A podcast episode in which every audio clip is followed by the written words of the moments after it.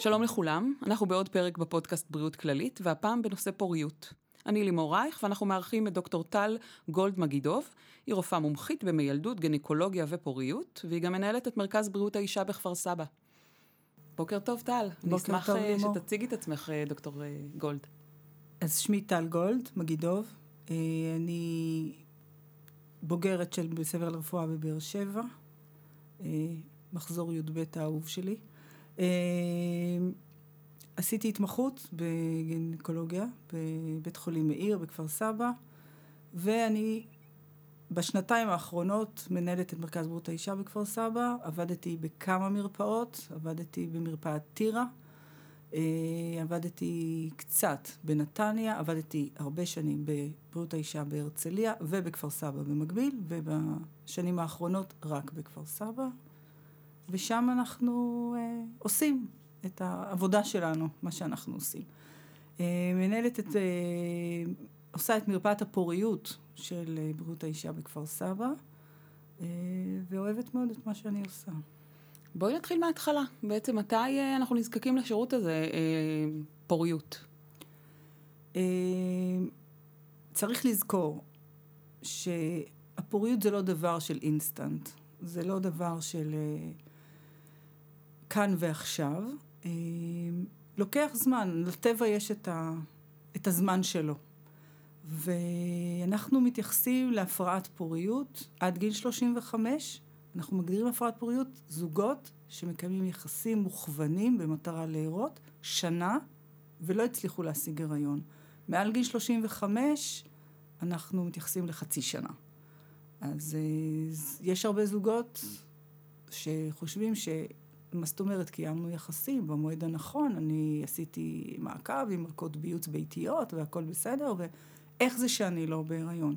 אז זה לוקח זמן, זה לוקח זמן. לא כל פעם שזוג יקיים יחסים במועד הנכון, גם אם כל התנאים מסביב הם מאה אחוז בסדר, לא בהכרח יהיה הריון. אה, וצריך לקחת את זה בחשבון. יש לה... לתהליך הזה, יש בטבע את הקצב שלו. אה, ולא צריך להיות מופתעים אם, אם אני לא בהיריון בחודש הראשון שניסיתי. זה ממש לא מפתיע. הסיכוי של זוג להיות בהיריון, זוג תקין, צעיר, תקין, שהכל אצלו בסדר, הסיכוי שלהם להיות בהיריון בחודש נתון הוא בערך 25 אחוז. אז אנחנו מחכים את הזמן הזה. אם נחכה שנתיים, אז בערך 90 אחוז מהזוגות יהיו בהיריון ספונטני. הסיכויים עולים ככל שהזמן בעצם... בעצם עובר. אנחנו נשארים עם בערך 10 אחוז, 15 אחוז של זוגות שמתקשים להרות ספונטנית, אם הם חיכו את הזמן המתאים. וההמתנה הזאת היא חלק מה, מהעניין, צריך להבין את זה. אם דיברנו על uh, כמה זמן כדאי לנסות לפני שבכלל uh, פונים לבירור במרפאת פוריות, אז יש עוד תנאי זכאות מי יכול uh, לקבל את השירות הזה במסגרת סל הבריאות? זה לא עניין של זכאות, זה עניין של, אה, העניין של להמתין שנה, זה לא בעניין של זכאות. אה, הנושא הזה של פוריות הוא מאוד מאוד מגוון, והמגוון מתבטא בסיבות שהזוגות האלה לא מצליחים להיכנס להיריון ספונטני. אה, בערך אה, 30-40 אחוז יהיו אה, בעיה ב... אצל האישה, יהיו 30-40 אחוז בעיה בגבר, ויהיו עוד כאלה שאנחנו נגדיר אותם בלתי מוסברים. הפרעת פריון בלתי מוסברת. יש גם דבר כזה, יש אנטיטי כזה. עכשיו, יש דברים שעל פניו אנחנו יכולים להגיד, אוקיי, זה ברור שיש כאן בעיה. למשל, הפרעת ביוץ. אישה שלא מקבלת וסת מסודרת פעם בחודש, אני מדברת על נשים שלפעמים או אין להם וסת ספונטנית בכלל, או יש להם וסת פעם בחודשיים שלושה. על פניו זה ברור לכל מי שמתעסק בתחום שיש פה הפרעת ביוץ. אז בזוגות כאלה אתה תפעיל שיקול דעת ואתה תגיד אוקיי, אין לי מה לחכות שנה עם הזוג הזה. זה לא שהזוג הזה לא יכול להיות בהיריון ספונטני, כי גם בנות עם הפרעת ביוץ יכולות לבייץ. רק שהן לא תדענה בהכרח מתי הביוץ שלהן, הן לא, תהיה, הן לא תהיינה מתוזמנות, והן יכולות לפספס את הביוץ הזה, ואז להמשיך לסבול מהפרעת פריון, הם לא ייכנסו להיריון. אה, אז שם אתה לא תחכה שנה, אתה תתחיל את הטיפול גם קודם.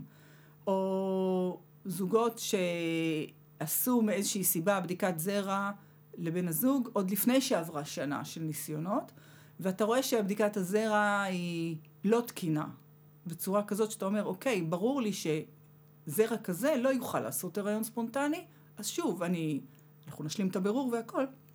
אני לא אמתין איתם שנה, אנחנו נתחיל לפני. זה לא שיש פה עניין של אם לא עברה שנה אז אסור לך להיכנס בדלת. יש פה להפעיל שיקול דעת הגיוני, ויש פה להפעיל...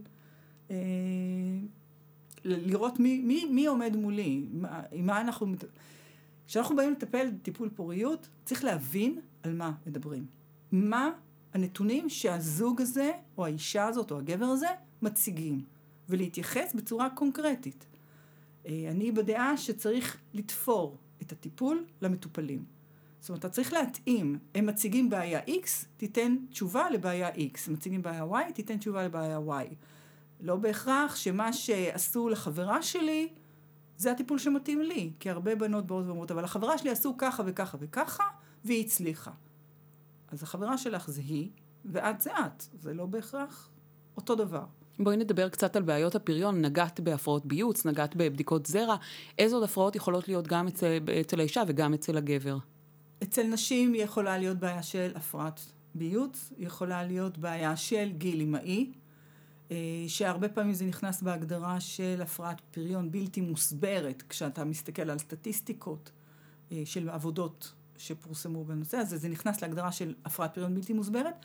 אבל אפשר כן בעצם להגיד שאנחנו מבינים למה נשים בגיל יותר מבוגר הן פחות פוריות, פה נכנס הנושא של השעון הביולוגי. אה, הוא כן משמעותי, הוא כן משמעותי, זה הפקטור בעצם הכי משמעותי, זה הגיל של האישה.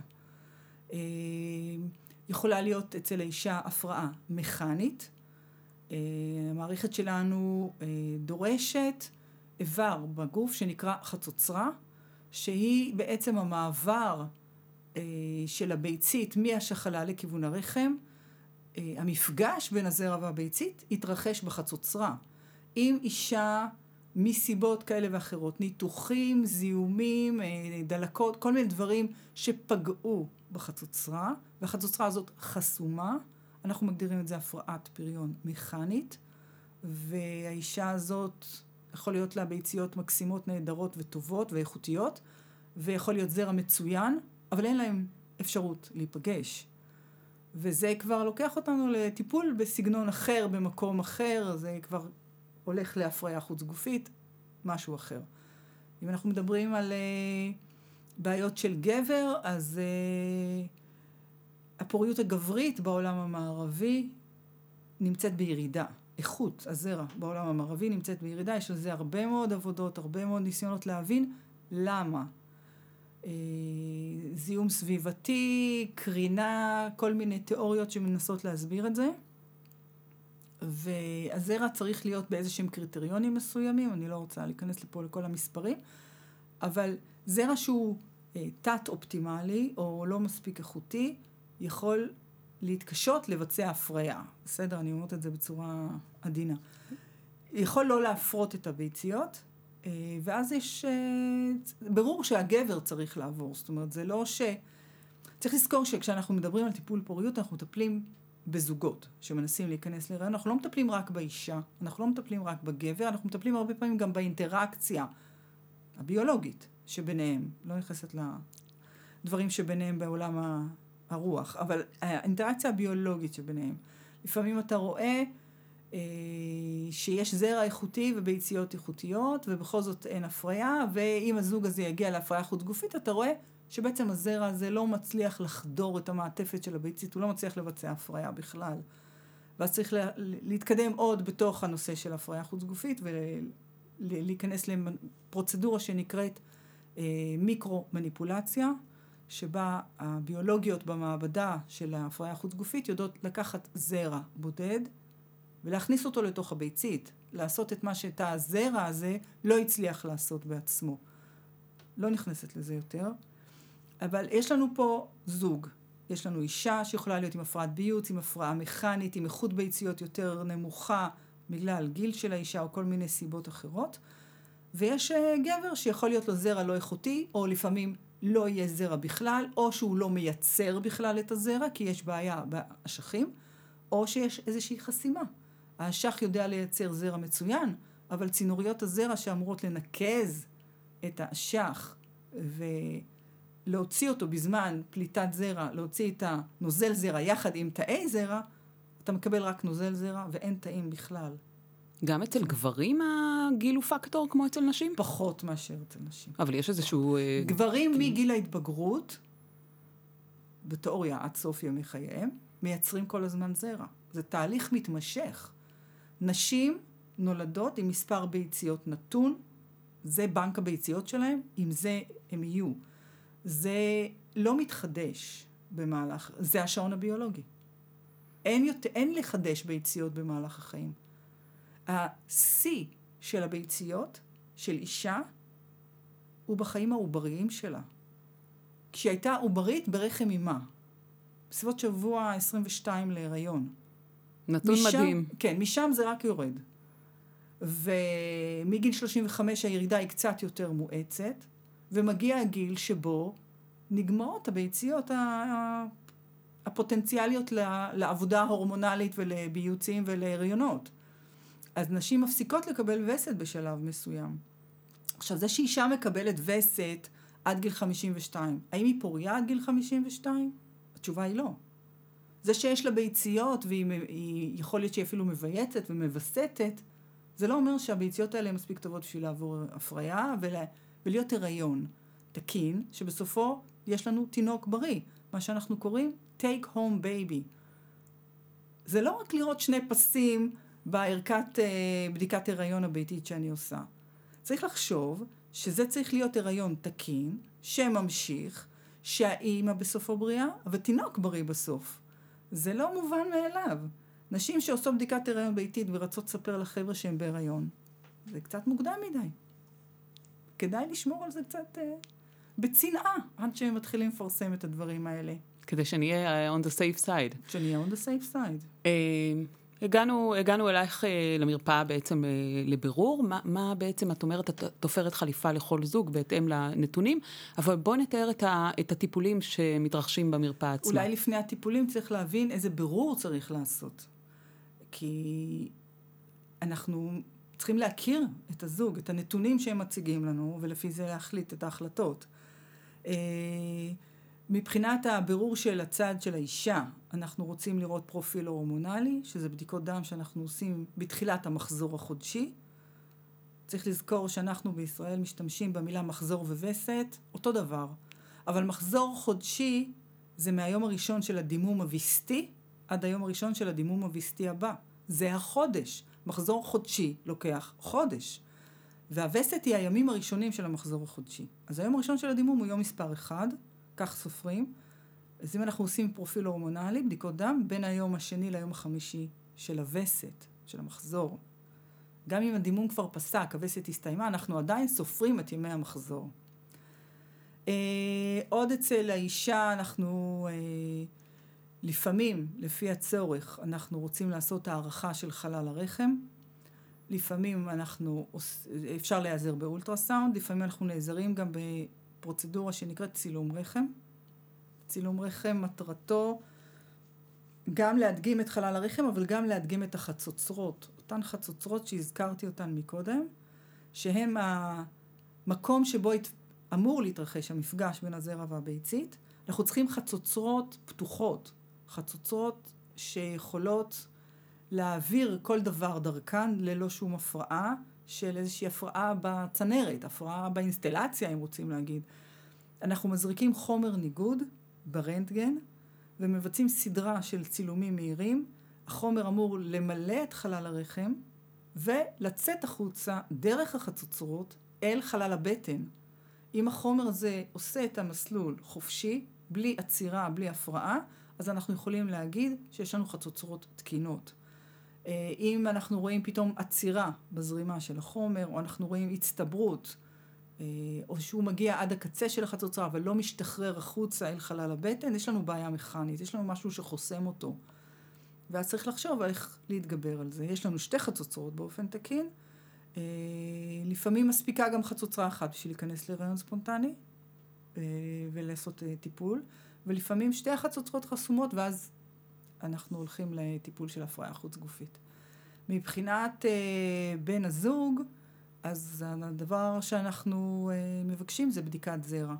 ובדרך כלל אם בדיקת זרע היא לא תקינה, אנחנו חוזרים עליה שוב, אה, לפחות חודש בין בדיקה לבדיקה. צריך לזכור שאותו גבר יכול לתת בדיקות זרע באיכויות משתנות מבדיקה לבדיקה. אה, לא צריך להסתכל על בדיקת זרע אחת ולתפוס את הראש ולהגיד אבוי אבוי, אה, כלו כל הקיצין, אין סיכוי והכל אבוד, ממש לא. אם הבדיקות חוזרות לא תקינות שוב ושוב, אז כן, דרוש ברור. ואז גם הגבר צריך לעבור בדיקה, בדרך כלל האורולוגים עוזרים לנו בעניין הזה, אה, בדיקה פיזיקלית, לבדוק אולטרסאונד של האשכים, אה, בדיקות דם של הגבר, לפעמים בדיקות גנטיות של הגבר, לבדוק את הכרומוזום Y, זה הכרומוזום שקובע שאותו בן אנוש יהיה ממין זכר ולא ממין נקבה, אז יש לפעמים הפרעות כרומוזומליות על כרומוזום Y שגורמות להפרעת פריון. אז אה, אותו גבר שאתה מבין שיש בעיה של ייצור זרע, לפעמים זה גם כולל אה, ביופסיה של האשכים, לראות מה האשך הזה יודע לעשות, האם בכלל יש שם תאים, תאי אב שמייצרים תאי זרע, האם תהליך ייצור הזרע בתוך האשך הוא תקין, או שיש שם תאים שבכלל אין תאי אב, אין בכלל ייצור של זרע, יש משהו חסימתי, אין משהו חסימתי, זה בירור שלם. זאת אומרת, אה, בדיקת הגבר לא מסתכמת בבדיקת זרע ו... ועצרנו, וזהו. אם הזרע הוא תקין, אז אנחנו לא נמשיך בירור, אבל אם הזרע הוא לא תקין, יש בירור שלם שגם הגבר צריך לעבור. זה לא משהו... אה, עכשיו, צריך לזכור עוד דבר, שהרבה פעמים זוגות באים ולצורך הדיון, אצל האישה יש הפרעת ביוץ. אז הגבר אומר, טוב, אז מה אני, מה, מה, מה אני קשור? יש אצלה בעיה, אז תטפלו בבעיה שלה, וזהו. זה של... צד א' בתוך הזוג יש בעיה, זה לא אומר שצד ב' הוא כשר למהדרין. זאת אומרת שפרוטוקול הבירור תמיד כולל גם בדיקת נכון. זרע כהתחלה. כן, פעם זה לא היה ככה. פעם טיפלנו רק בנשים? נכון. זה הייתה רפואה קצת אחרת, קצת פטרנלית כזאת, שאומרת, אה, האישה יש לה בעיה, אז אנחנו נטפל באישה. ושכחו שנשים היו עוברות טיפולים וטיפולים וטיפולים, עד שמישהו היה אומר, אוקיי, אולי נבדוק גם בעצם מה הפרטנר שלנו מציע, ואז פתאום מגלים שהפרטנר לא מציע סחורה כל כך טובה, אז אולי כדאי לטפל גם בו. זאת אומרת, זה שצד א' יש לו בעיה, לא אומר שצד ב' הוא תקין. וצריך לזכור את זה. יש לנו שני אנשים שמשתתפים פה, takes two to tango, אין מה לעשות. צריך שני אנשים שמציגים אה, נתונים סבירים פלוס, אוקיי? כי זה רק צד אחד שהוא תקין והצד השני הוא לא תקין. אז לא, אבל אם שניהם הם לא תקינים, אז צריך לטפל בשניהם. התחלת לדבר על אה, נושא של הפריה חוץ גופית, ובעצם הייתי רוצה שתעשי לנו קצת סדר. מה אנחנו מטפלים בקהילה, מה אחרי זה עובר, אה, אה, או לא אחרי זה, או מלכתחילה, עובר לטיפול בבית חולים, איזה טיפולים בכלל קיימים. כי הדעה הרווחת, כששומעים טיפולי פוריות, הדעה הרווחת באוכלוסייה זה ישר באמת שאיבת ביציות והפריה חוץ גופית, ואני... זה קצה הפירמידה. מאמינה שיש okay, אוקיי, עוד לפני, כן, רגע. אנחנו בונים את המסלול הזה אה, בשלבים. אנחנו הולכים מן הקל אל הכבד. שוב, אמרתי גם קודם, תלוי מה הבעיה שהזוג מציג בפנינו. אה, אם אין זרע בכלל בדגימות זרע החוזרות, אז אין מה להציע להם במסגרת מרפאת הקהילה. הם באמת צריכים להגיע ישר לטופ. הם צריכים להגיע ישר להפריה חוץ גופית ולמיקרו-מניפולציה, ל-XC, כך זה נקרא. אה, זוגות שיש הפרעת ביוץ קלה, או זרע שהוא סביר, הוא לא מצטיין. לרמטכ"ל, בסדר? הוא לא הכי טוב ב... ב... שיכולנו לקבל, אבל אפשר לעבוד איתו, אז אפשר לעשות טיפול במסגרת המרפאה. אם זו אני, אני שוב מחלקת זה, נורא מורכב, זה תמיד תלוי מה האישה מציגה, מה הגבר מציג. אם זאת אישה עם מחזורי וסת סדירים, והכל אצלה מתקתק כמו שצריך, וההורמונים בסדר, והכל תקין, והבעיה היא אצל הפרטנר שלה, שהזרע הוא תת-אופטימלי, אז אנחנו יכולים לעשות מעקב במסגרת מרפאת קהילה, אחרי המחזור הספונטני של האישה, בלי להשתמש בשום אמצעים של הגברת ביוץ. אנחנו עוקבים אחרי המחזור הספונטני של האישה הזאת, בעזרת בדיקות דם ואולטרסאונד שהיא עושה, מזמינים פעם בכמה ימים, רואים את ההתפתחות של הזקיקים בעזרת אולטרסאונד, רואים את העלייה ברמות של ההורמונים בהתאם להתפתחות של הזקיק. אנחנו יודעים להגיד מתי האישה הזאת אמורה לבייץ, ואז אנחנו יכולים לעשות תהליך שנקרא השבחה והזרעה. כלומר? לא להשתמש, לא להשתמש במילה הזרעה כמילה מחליפה לטיפול של הפריה חוץ גופית. זה בציבור הרחב, זה הרבה פעמים משתמשים בזה כאותה משמעות, זה לא אותו דבר. אז בואי תסבירי לנו מה זה הזרעה ומה אז, זה השבחה. אז אני מסבירה. השבחה זה אומר שביום שאני יודעת שהאישה אמורה להיות בביוץ, בחלון זמן הזה שיש לי, הגבר ייתן בדיקת זרע טריה, ייתן דגימת זרע טריה באותו בוקר למעבדת זרע. המעבדה תבצע תהליך של השבחה. בעצם היא תיתן לי בסופו של דבר מבחנה שבה יש נפח קטן עם ריכוז גבוה של תאי זרע בתנועה. אלה התאים שיעשו את העבודה של ההפריה, התאים בתנועה. התאים האלה, בעזרת קתטר עדין, אנחנו מכניסים אותם אל תוך חלל הרחם של האישה. אנחנו בעצם מוותרים על האקט של קיום יחסים, ואנחנו חושפים את האישה לזרע שעבר השבחה, ואנחנו מקצרים לו את מסלול, ה... המסלול שלו אל הביצית, כי אם זרע נשפך בנרתיק בזמן יחסים, הוא צריך להגיע מהנרתיק דרך צוואר הרחם, כל חלל הרחם, לאזור פתחי החצוצרות שנמצאים גבוה, רחוק מהכניסה ל... לרחם, ומשם הזרע ייכנס לחצוצרות, לשני הצדדים, באחד הצדדים תחכה לו הביצית. עכשיו, אנחנו מקצרים לו את המסלול. אנחנו שמים אותו מלכתחילה בעזרת הקתטר הזה באזור פתחי החצוצרות. אז הוא לא צריך לעבור את כל המסלול, אז אנחנו מייצרים ריכוז גבוה יותר של תאי זרע בתנועה בקרבת הביצית. בתקווה שהזרע הזה יודע מה לעשות, ימצא את הביצית ויעשה את ההפריה. אז זה בעצם תהליך ההזרעה, אחרי ש... זה תהליך הזרעה ומחזור ספונטני. אתה יכול לקחת את האישה ולהגיד, אוקיי, מחזור ספונטני של אישה, היא מגייסת מספר זקיקים, אבל בדרך כלל, אחד יהיה מה שאנחנו קוראים הזקיק המוביל. הוא זה שיבייץ בסופו של דבר, ויהיה זקיק אחד. אז אנחנו אומרים, בואו נעשה תהליך של הגברת ביוץ. בואו ניתן איזושהי תרופה, בין אם זה בכדורים, בין אם זה בזריקות, נגייס יותר זקיקים למחזור הזה, נייצר יותר זקיקים מובילים. אז יהיו לנו כמה ביציות. ונשים את הזרע, שוב, נעשה הזרעה, נשים את הזרע באיכות קצת יותר טובה, קרוב יותר אל הביציות, והסיכוי למפגש בין זרע וביצית יעלה, כי יש לנו אולי שתיים, אולי שלוש, אולי ארבע ביציות שם. אז הסיכוי יותר גדול להשיג הריון. אבל צריך לזכור, כשאנחנו מגייסים יותר זקיקים, ויש לנו יותר ביציות בשטח, אנחנו יכולים להיות חשופים לשתי תופעות שאנחנו לא כל כך רוצים אותן, אנחנו קוראים לזה תופעות לוואי. אחת זה מצב של גירוי יתר של השחלה, שהשחלה מגיבה יותר מדי. הדבר השני זה ריבוי עוברים. אם יש לי שניים או שתיים או שלוש ביציות, אני גם יכולה לקבל שניים או שלושה עוברים. עכשיו, הריון מרובה עוברים הוא דבר שאנחנו מנסים להימנע ממנו, כי אלה הריונות בסיכון. אלה הריונות יותר אה, מסובכים, יותר מורכבים. אז אנחנו פחות רוצים אותם. אז זה משהו שאנחנו מאוד מקפידים עליו בטיפולי פוריות, להימנע מגירוי יתר של השחלה, ולהימנע עד כמה שאפשר מריבוי עוברים. אה, מחזור טיפול שבו אתה כמטפל רואה שיש תגובה מאוד סוערת של השחלה, עם המון זקיקים שאתה מדגים אותם באולטרסאונד, עם רמות הורמונים מאוד מאוד גבוהות, מותר וצריך להפסיק טיפול באמצע. להגיד, עצור, אני מפסיק, אני מפיל את המחזור הזה, אני מבטל אותו.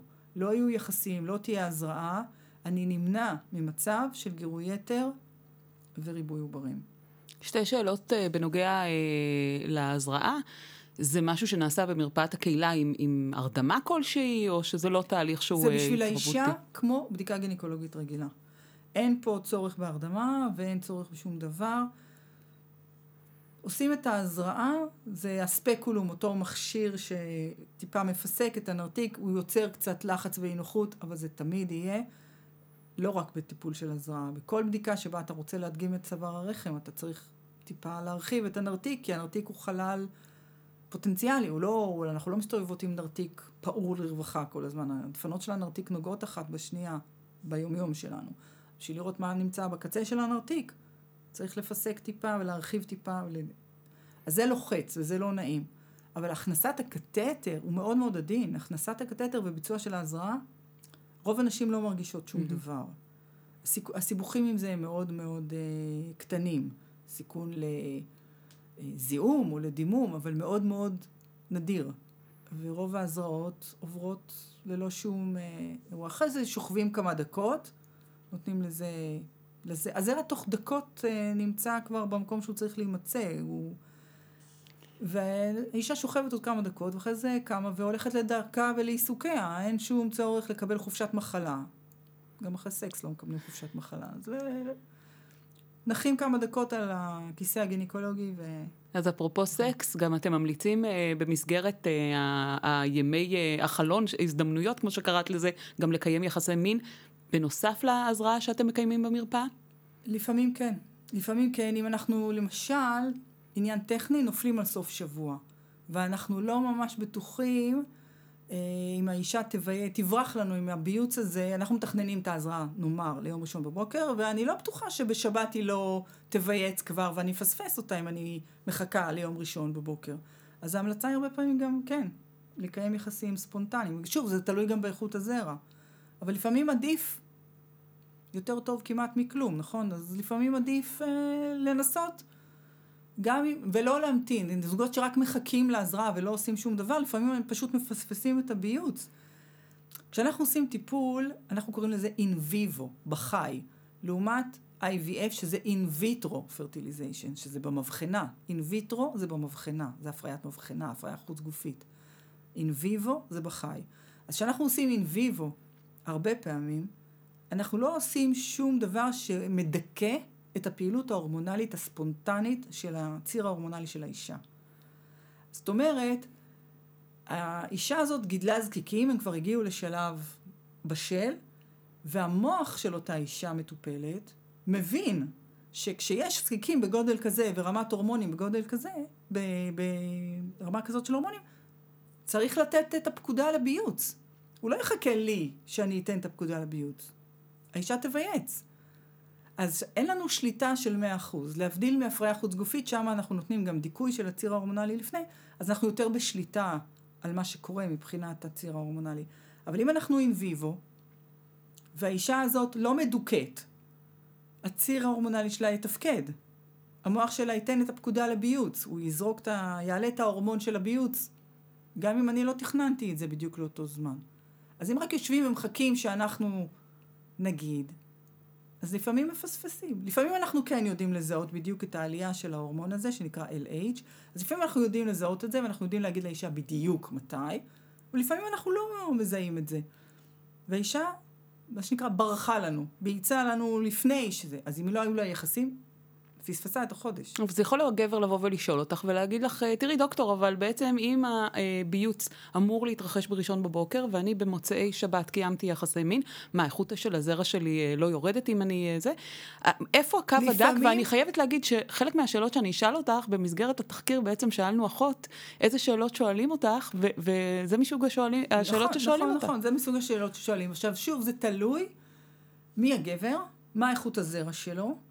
לפעמים אני אומרת, עדיף שתקיימו יחסים, ולא תגידו, יש סיכוי מסוים שיהיה לי קצת פחות זרע איכותי.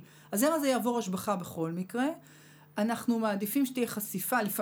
לפעמים אני אומר, הזרע הזה הוא לא באיכות כזאת שיעשה הריון, חבל, תשמרו את מה שיש עד לרגע של ההשבחה והזרעה. לפעמים אתה אומר, התשוב... עדיף, התשובה תלויה ב... את שוב חוזרת לעניין שבעצם את מסתכלת על מי מולך ומה הנתונים תמיד. שמולך ולא גורף. שתמיד, אני חושבת שלעשות הכללות ולעשות קווים, אה, קווים כלליים המנחים אותנו, אה, כללי אצבע שמנחים אותנו לעשות ככה וככה וככה, תמיד לימדו אותי בבית ספר לרפואה. אין תמיד ואין אף פעם. באהבה וברפואה. אין תמיד ואין אף פעם. אז זה לא, שום דבר הוא לא תמיד, ושום דבר הוא לא אף פעם. ולפעמים אנחנו חושבים בתובנות שלנו כרופאים, שהאישה הזאת, מה שנקרא, אין לה סיכוי להיות בהיריון. אנחנו לא תמיד נגיד את זה, אבל אנחנו בינינו לבין עצמנו יכולים לחשוב, ואז היא מגיבה ומוכיחה לנו שאנחנו לא מבינים כלום מהחיים שלנו, והאישה בהיריון ספונטני. יש לי כמה וכמה מטופלות כאלה, שכבר חלקן אימהות לילדים מתרומות ביצית. ואמרנו לה, אוקיי, זהו, בסדר, את לא צריכה אמצעי מניעה. כי את לא יכולה להיכנס להיריון, כי אמרנו לך שאת כבר עם פרופיל הורמונלי שמתאים לגיל המעבר, ואת כבר לא שם, ואת לא תהיי בהיריון. והיא באה בהיריון, ספונטני. אז לא תמיד אנחנו יודעים לתת את כל התשובות לכל השאלות, אנחנו יכולים להיות קצת צנועים ולזכור שגם רופאים הם בני אדם, ולא תמיד אה, אנחנו יכולים לנבא ולצפות את סיכויי הפוריות של זוג X או זוג Y. לפעמים הם מראים לנו שאנחנו יכולים לדבר ולצטט עבודות אה, מרשימות מאוד מהספרות הרפואית, ובשטח הדברים קורים קצת אחרת. לא צריך, אה, אף פעם לא לחשוב שהדברים הם מוחלטים וברורים במאה אחוז, ואנחנו בחיים... רופאים הם גם בני אדם, את אומרת. לגמרי, לגמרי. אני מחזירה רגע את השיחה אה, למה שהתחלנו, בעצם אה, מה סוגי הטיפולים שאנחנו יכולים לקבל במרפאה, ודיברנו על אה, השבחה ודיברנו על הזרעה. אז רגע, אז אנחנו צריכים לעבור באמת הלאה, כי דיברנו על מחזור ספונטני, מחזור טבעי של אישה, והזכרתי בשתי מילים את הנושא של הגברת ביוץ, או השראת ביוץ, הגברת, פשוט לגייס לתוך מחזור יותר זקיקים. אה, וזה נעשה או בעזרה של כדורים, או בעזרה של טיפול בזריקות. אה, היום התכשיר של הזריקות בא בעת הזרקה. אה, מאוד מאוד מאוד ידידותי למטופלת ולמשתמשת. יש הדרכות צמודות של האחיות במרפאות על איך מזריקים. זאת אומרת, המטופלת אמורה להזריק לעצמה, או בן הזוג אמור כן, להזריק לה, או בת כן, הזוג? כן, כן, כן. ונשים מסתדרות עם זה מצוין. גם הפחדניות הכי גדולות מתגברות ועושות את זה, ואם לא, אז באמת יש בן זוג אה, שיכול להתגייס לטובת העניין הזה, וזה דווקא, לדעתי זה תורם לעניין של הטיפול, שאם הבן זוג הוא שותף אה, פעיל בתוך, ה, בתוך התהליך. ויש הדרכה, ומי שמפחדת את הפעמים הראשונות לעשות לבד בבית, יכולה לבוא למרפאה ולעשות את זה בנוכחות האחרות, ולקבל את כל המעטפת ואת כל התמיכה שהיא צריכה. אה, וכמו שאמרתי, אנחנו נותנים את הטיפול בזריקות או בכדורים ומבצעים מעקב של זקיקים, של התגובה. אנחנו רוצים להעריך איך השחלה הבינה את המסר ההורמונלי שהיא מקבלת, מה היא מבינה שהיא צריכה לעשות. אה, אנחנו עושים את זה בעזרת בדיקות דם ואולטרסאונד. אה, מספר פעמים עד שאנחנו מגיעים למצב שאנחנו מבינים שיש לנו זקיקים בשלים, שהם מגיעים לגודל של 18 עד 20 ו... שתיים, שלוש, בהתאמה עם הבדיקות דם. אנחנו גם מסתכלים באולטרסאונד על הרירית של הרחם, שהיא בעצם, הרחם הוא המלון, שם העובר הזה צריך לבוא ולעבור השרשה, אז אנחנו צריכים שהרירית תהיה מספיק טובה אה, ומספיק מוכנה. יש מראה מסוים באולטרסאונד איך צריכה להיראות רירית לקראת ביוץ. אה, וברגע שכל הנתונים בשלים ומוכנים, אז אנחנו יודעים להגיד לזוג או ללכת לקיים יחסים, או לבצע את ההשבחה וההזרעה, תלוי באיזה מחזור טיפול אנחנו, מה גיל האישה, מה איכות הזרע, מה התגובה השחלתית.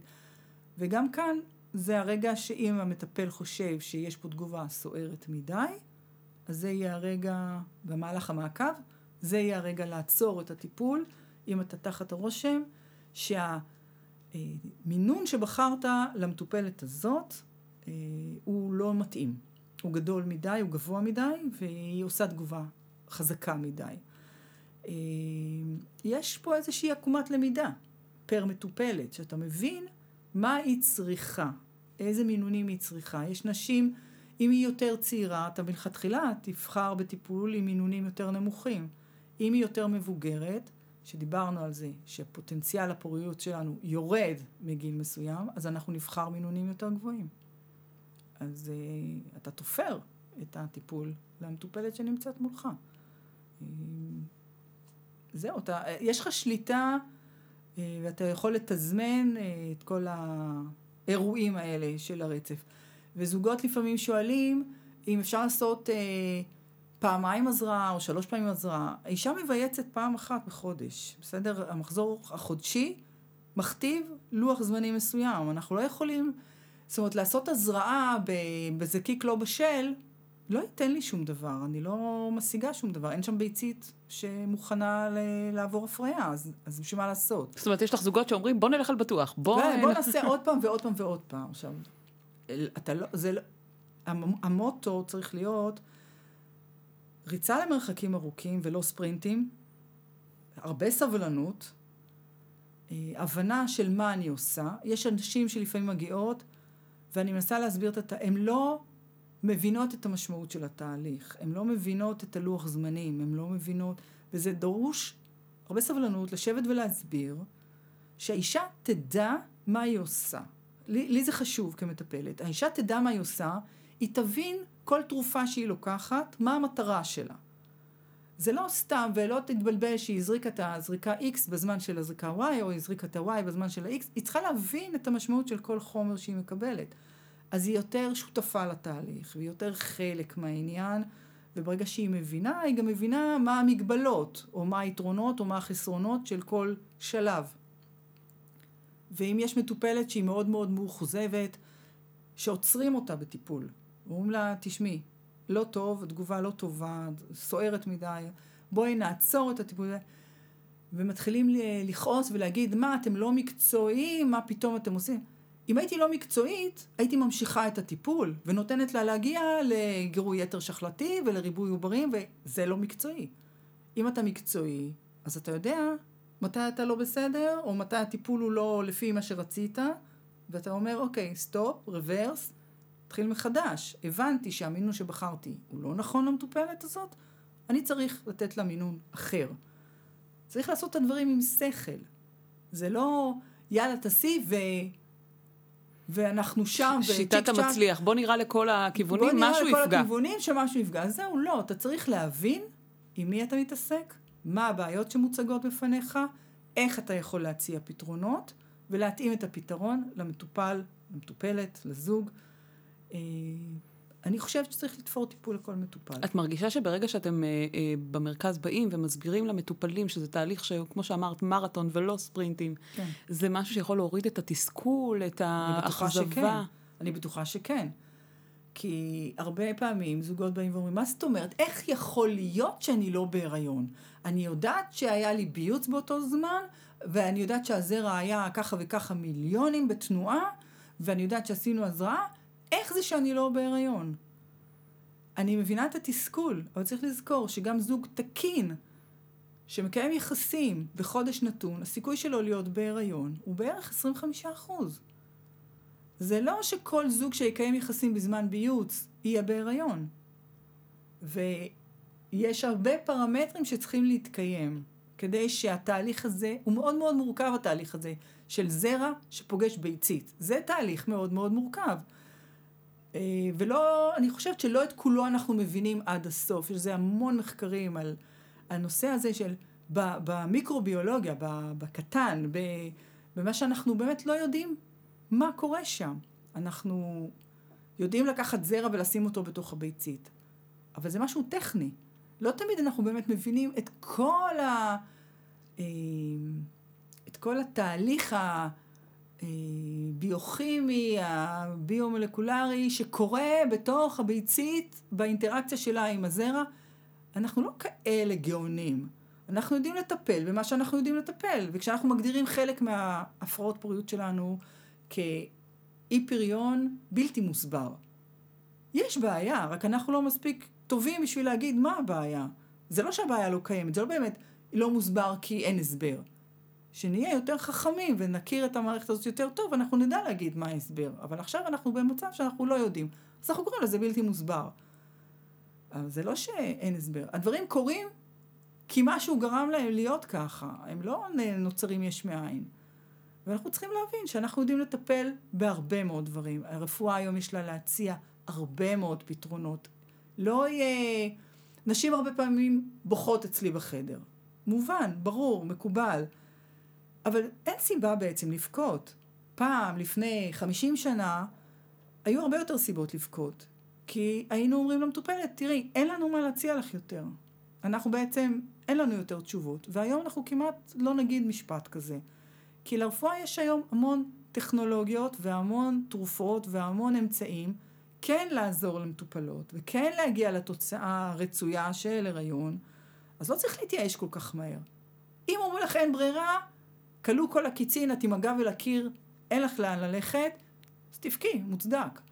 אבל אני אומרת למטופלות שלי, מותר רבע שעה בכי, וזהו. להרים את הראש, ליישר את הגב, חזה קדימה, ראש למעלה, קדימה צעד.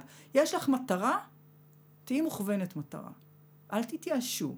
זה, זה, זה מאמץ, זה דורש המון אנרגיות, זה מבחן גדול לזוגיות, זה סטרס נפשי מאוד גדול. הכל נכון, ומי שלא הייתה שם לא מבינה על מה מדברים. המון סטרס. בטח הסטרס הזה שבין הביצוע של ההזרעה או היחסים, ולחכות עכשיו שבועיים עד שאני אדע אם אני הצלחתי או לא הצלחתי. ומתחילות לעשות בדיקות הריון ביתיות כל שני וחמישי, פעמיים ביום, רק לראות שני פסים על הזה. צריך אה, לדעת לשחרר גם בתוך טיפול פוריות. זו דעתי. לא להיות, לא להפוך את זה למרכז החיים. לא לקום בבוקר ולחשוב רק על זה. לעשות עוד דברים. ללכת לחפש תעסוקה, ללכת לעשות פעילות גופנית, ללכת עם חברים, עם חברות, לצאת, לעשות, לתחב... למצוא תחביבים. לא לשבת כל היום ולחשוב, אני כן בהריון, אני לא בהריון. הציצים כואבים לי, אז אני כן בהריון, אני לא בהריון. אה, לא כל דבר זה רמז לזה שאני בהריון. אם האור ברמזור יתחלף כשאני אגיע אליו, זה סימן שאני הצלחתי. כן, ואם הוא, הוא יישאר אדום, סימן שלא הצלחתי. את נתקלת זה, בכאלה אני אומרת את הדברים נשים. האלה, אני מצטטת את, ה, את הפסיכולוגית אה, רעות, רעות בן קמחי, שעובדת ביחידה להפריה חוץ גופית במאיר, שהיא מעבירה את הסדנאות האלה, והיא עוזרת מאוד לנשים שעוברות טיפולי פוריות. אז רעות תמיד מספרת את הסיפור הזה. של זאת שאומרת, האם אני אגיע לשם, זה יקרה, ואם אני לא אגיע לשם, זה לא יקרה, ואם אני אעשה ככה, זה יקרה. אני מכירה את זה מהמטופלות. אני מכירה את זה מהמטופלות. אני ידעתי שאני לא בהיריון כי ככה וככה וככה. איך ידעת? וגם אלה שבטוחות שהן לא בהיריון וחוז... והן באות בבוקר ובוכות אצל האחות כשהן לוקחות את הבדיקת דם, לבדוק אם טיפול הצליח או לא, והן בוכות ואומרות כן אני כבר מרגישה, אני יודעת שאני אקבל וסת, ובצהריים אנחנו מקבלים תשובה שהבדיקת הריון היא חיובית. אז המוח שלנו עובד שעות נוספות, ואנחנו נותנות, אה, נותנות בהם סימנים. כל דבר יש לו רמז, וכל דבר זה, זה מסר, וכל דבר זה סימן, וכל דבר... כן, נו, בס, בסלנג אנחנו קוראים לזה חיות בסרט. ו... ואנחנו מביימות ואנחנו עושות הכל. לשחרר, לשחרר. לבוא לטיפול הזה מתוך הבנה שזה לא זבנג וגמרנו, זה דורש זמן, ולא תמיד יש קיצורי דרך, ולנשום עמוק, ולראות את המטרה מול העיניים, וללכת לשם. בלי, אה, מותר קצת אה, קריסה פה, קריסה שם, זמן קצר. אחרי זה להרים את הראש ולהמשיך הלאה. אם יש מטרה, אז uh, במקרה הזה המטרה מקדשת את האמצעים. הזכרת את בית חולים uh, מאיר. כן. מתי בעצם אנחנו לא, לא, עצרנו מטיפול uh, במסגרת המרפאה ומעבירים את זה הלאה? אנחנו לא ניכנס לכל הפרוצדורות של לא, ממש לא IVF, אבל לזה. מתי בעצם הטיפול הוא כלל, במסגרת בית חולים? הזכרתי ואמרתי קודם, תלוי במקרה. יש מקרים שמלכתחילה, מראש, אני לא אתעסק איתם בכלל במסגרת המרפאה. ואני ישר אעביר אותם לטיפול של הפריית, אה, הפריה חוץ גופית. אה, תלוי בגיל האישה. אה, נשים מבוגרות, אני לא אבזבז להם את הזמן אצלי במרפאה. אני... מה זה מבוגרות? אני... בערך, אל תתחייבי על גיל. אה, לא מתחייבת על גיל, בדרך כלל מעל 39 אנחנו כבר אה, ממליצים, מציעים להם כבר להגיע מראש להפריה חוץ גופית, אה, כי זה באמת אה, נותן להם סיכוי יותר טוב להשיג את ההיריון. אה, נשים שאני חושבת שיש להם בעיה שאני מסוגלת להתמודד איתה. זרע שהוא לא מצטיין, אבל הוא עדיין זרע שאפשר לעבוד איתו. אה, הפרעת ביוץ שהיא לא, שאני מצליחה לייצר בעזרת הטיפול. אה, מצליחה לייצר תגובה שחלתית ולהגיע לביוץ. אנחנו מנסים טיפולים. יש כאלה שיעברו את כל המסלול, שזה התחלה עם טיפולים בכדורים, ואחר כך טיפולים בזריקות. בדרך כלל אנחנו עושים שניים, שלושה מחזורים מסוג א', עוד שניים, שלושה, שלושה מחזורים מסוג ב' של הזריקות, ואם נכשלנו, אז אנחנו נעביר לטיפול של הפריה חוץ גופית.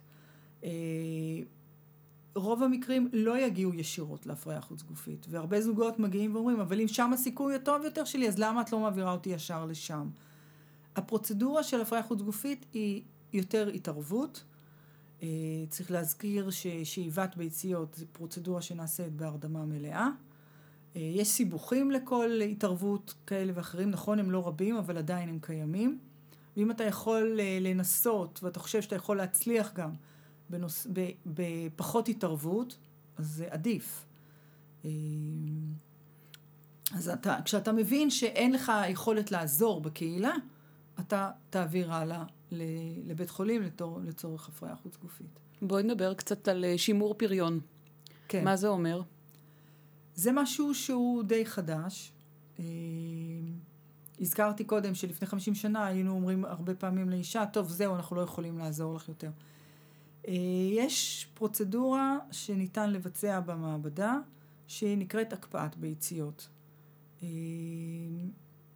הטיפול הזה מאפשר לשמר ביציות מגיל צעיר יותר לטובת פוריות בגיל המבוגר יותר, שאז אולי יהיה קושי להסתמך על הביציות בנות ה-40 פלוס, ונוכל להשתמש בביציות שהוקפאו בגיל צעיר יותר. בגיל 34, 5, 6, כמובן שככל שאנחנו מקפיאים ביציות בגיל צעיר יותר, האיכות שלהם אמורה להיות טובה יותר. אמ, יש מקרים של שימור פוריות אה, מטעמים רפואיים, אה, מסיבה שאתה יודע שהאישה הזאת הולכת לעבור איזושהי פרוצדורה רפואית שתסכן את הפוריות העתידית שלה, ואז עושים שימור פוריות, מה שאנחנו קוראים רפואי, סיבה רפואית לשימור פוריות. ויש אוכלוסייה רבה של נשים שהגיעו לגיל סביבות 35, או אפילו קודם, אולי קצת אחר כך, הפרוצדורה הזאת יכולה להתאים לנשים עד גיל 40, לא מעבר. ואפשר לעשות שימור פוריות, שאנחנו קוראים לו שימור פוריות סוציאלי. שימור פוריות כי האישה הספציפית הזאת, בנסיבות חייה, הגיעה למצב שאין לה אפשרות, יכולת, זוגיות, כדי להיות אימא עכשיו, אבל היא רוצה לשמור את האופציה הזאת, אז היא יכולה לעשות שימור פוריות.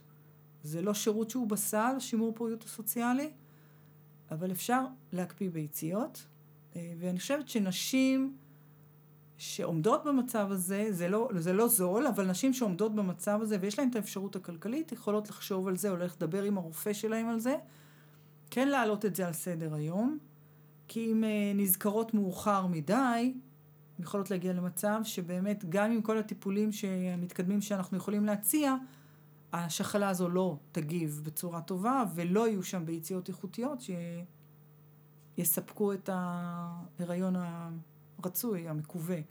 אז צריך לשקול את הדברים האלה, צריך לחשוב עליהם, צריך לדעת שהם קיימים. בשימור פריון את מדברת רק על האישה או גם על הגבר? גם על שימור של זרע? תראי, כיוון שתהליך ייצור הזרע הוא תהליך שקורה כל הזמן במהלך חיי הגבר, זה פחות מושפע מעניין הגיל. אז uh, בעיקר שימור זרע של גבר ספציפי יהיה מסיבות רפואיות. אם אתה רואה שאיכות הזרע היא במגמת ירידה באותו גבר, שאיכות הזרע משנה לשנה פוחתת ופוחתת, אז אתה אומר לו, אתה יכול להקפיא זרע, מה שנקרא זרע גיבוי. אתה תקפיא לך מנות זרע כדי שלא תישאר, אה, יש לכם ילד אחד, ואתה מתכנן משפחה עם שלושה ילדים, אבל הזרע שלך באיכות אה, הולכת ויורדת, כדאי לך להקפיא מנות זרע. אה, מבחינה של אה, בסל, אז אה, שוב, זה בנים צעירים או גברים שחלו במחלות שמחייבות כימותרפיה או ניתוחים, גידולים של האשכים או גידולים אחרים, אה, ואתה אומר, ממליץ להקפיא זרע, לשמור מנות זרע קבועות, כדי שגם אם אחרי פרוצדורה כזאת או אחרת רפואית, יישאר אה, זרע שמסוגל אה, לעשות הפריה. אפשר להשתמש בו לצורך הפריה. בואי נעבור במעבר חד, כן. קצת למיתוסים בנושא פוריות, כי זה נושא שהוא... חם מאוד. מאוד חם. את יודעת, יש כל מיני מיתוסים של, אה, אוקיי, האם טיפולים הורמונליים אה, גורמים לסרטן? כל מיני... אה, בכל תחום בנושא פוריות יש, כן. יש לפחות עשרה מיתוסים. במדינת ישראל כולם מומחי פוריות. בואו נתחיל מזה. לכל אחד יש מה להגיד, לכל אחד יש הבנה, לכל אחד יש... השכנה עשתה ככה, זה עשה ככה, החברה שלי עשתה ככה. מגיעים עם כל התובנות האלה ויש לנו את דוקטור גוגל, שאין לזלזל בו, אז uh, כולם מגיעים עם תובנות מאוד ברורות על מה נכון ומה לא נכון, מה צודק ומה לא צודק, יש הרבה מיתוסים. Uh, צריך לזכור שהתהליך הזה הוא מאוד מאוד מורכב, uh, והמון אמוציות והמון uh, תחושות והמון uh, דעות קדומות שנכנסות לתוך הסל הזה. הנושא של משפחה ופוריות הוא נושא כמעט קדוש במדינת ישראל, בכל המגזרים. אה, מאוד חשוב, ומי שיהיו כאלה שיגידו מראש, אני בוחר לא להיות הורה. זו אמירה מאוד קשה במדינת ישראל. אה, לא מתקבלת כל כך בהבנה וב... ובסובלנות. הרבה פעמים את רואה אה, אה, נשים שמגיעות אליכם בעצם בגלל לחץ של המשפחה, לחץ סביבתי, כן, להביא ילדים? כן, מי שבא אחרי שלושה חודשים, היא התחתנה לפני שלושה חודשים, והיא מתיישב, מתייצבת אצלי בחדר עם אימא שלה, לא עם הבן זוג, עם אימא שלה. שאימא שלה אומרת, היא מנסה ולא מצליחה להיכנס להיריון. אז אה, לא בטוח שהבחורה בחרה לבוא, והיא כבר אישה נשואה, הבחורה הזאת, אבל אימא שלה מדברת בשמה. וכשאני מנסה להגיד, רגע, בואי נשמע מה יש לה... אישה צעירה להגיד, אז היא קצת אה, מפחדת לדבר, או, ואימא שלה משתיקה אותה. זה דברים שאנחנו נתקלים בהם. אה, זה, וזה לא צריך להיות, כי אם היא כבר אישה נשואה, אז תתני לה, תתני לה את המקום שלה, תתני לה, ובטח לא להגיע למרפאת פוריות עם אימא אה, כשאת נשואה. אז תבואי עם הבן זוג שלך, יותר הגיוני, לא? דיברת על ישראל, אז בעצם מה מצבנו מבחינת טיפולי פוריות ובכלל כל הנושא הזה יחסית לשאר העולם? ישראל היא מעצמה של טיפולי פוריות, מעצמה. אין, אה, אין עוד מדינה בעולם שנותנת כל כך הרבה טיפולים בסל לאוכלוסייה שלה, כמו מדינת ישראל. הזכרת את הסל, אז בעצם מה זה כולל? מי זכאי לקבל טיפול במרפאה? זוג, כל זוג עד שני ילדים, או אישה שרוצה, אה, כל אישה, אה, אם היא יחידנית, או... אה, אה, זוגיות חד-מינית של בנות, של נשים, אה, עד שני ילדים לזוג או לאישה. בסל. בסל. עד שני ילדים לזוג או לאישה. Uh, מעבר לזה, זה דרך ביטוחים אחרים או באופן פרטי. וזה לא משהו שקיים ב, בשום במדינות מקום ה... אחר בעולם. אין הגבלה, זאת אומרת, יש הגבלות מסיבות רפואיות, אבל uh, זוג שלא יצליח אחרי מספר טיפולים, אני יודעת, אה, שמונה, תשעה, אה, עם תוצאות מאוד מאוד נמוכות בניסיונות להיכנס להיריון, אז זה יעלה לדיון רפואי אם לאשר המשך טיפולים או לא. אבל לא אבל... לדיון של זכאות בסל, בעצם, מה שאת אומרת. נכון, הזכאות עדיין קיימת, אבל יכול להיות שתהיה אינדיקציה רפואית שתגיד לא נכון להמשיך בטיפול. אה, טיפולים במדינת ישראל עד גיל 45. טיפולי פוריות עד גיל 45. אבל אין עוד מדינה שמממנת ככה. במדינות אחרות, מי שיש לו את הכסף יכול, אה, משלם הרבה כסף, אלפי, או עשרות אלפי יורו או דולרים, וזוג שיש לו איקס כסף יכול לממן, לצורך הדיון, שני טיפולי פוריות, אז זה מה שיהיה להם. הצליחו, מצוין. לא הצליחו, אה, אז זהו, שם זה נגמר. אין להם, אין להם עזרה מהסל או מהביטוח, או... ובמדינת ישראל זה לא ככה. ובבחינה הזאת יש פה אה, הרבה עבודה של אה, פוריות. זה מעצמה, זה משהו שעוסק בהרבה מאוד אה, זוגות. ו...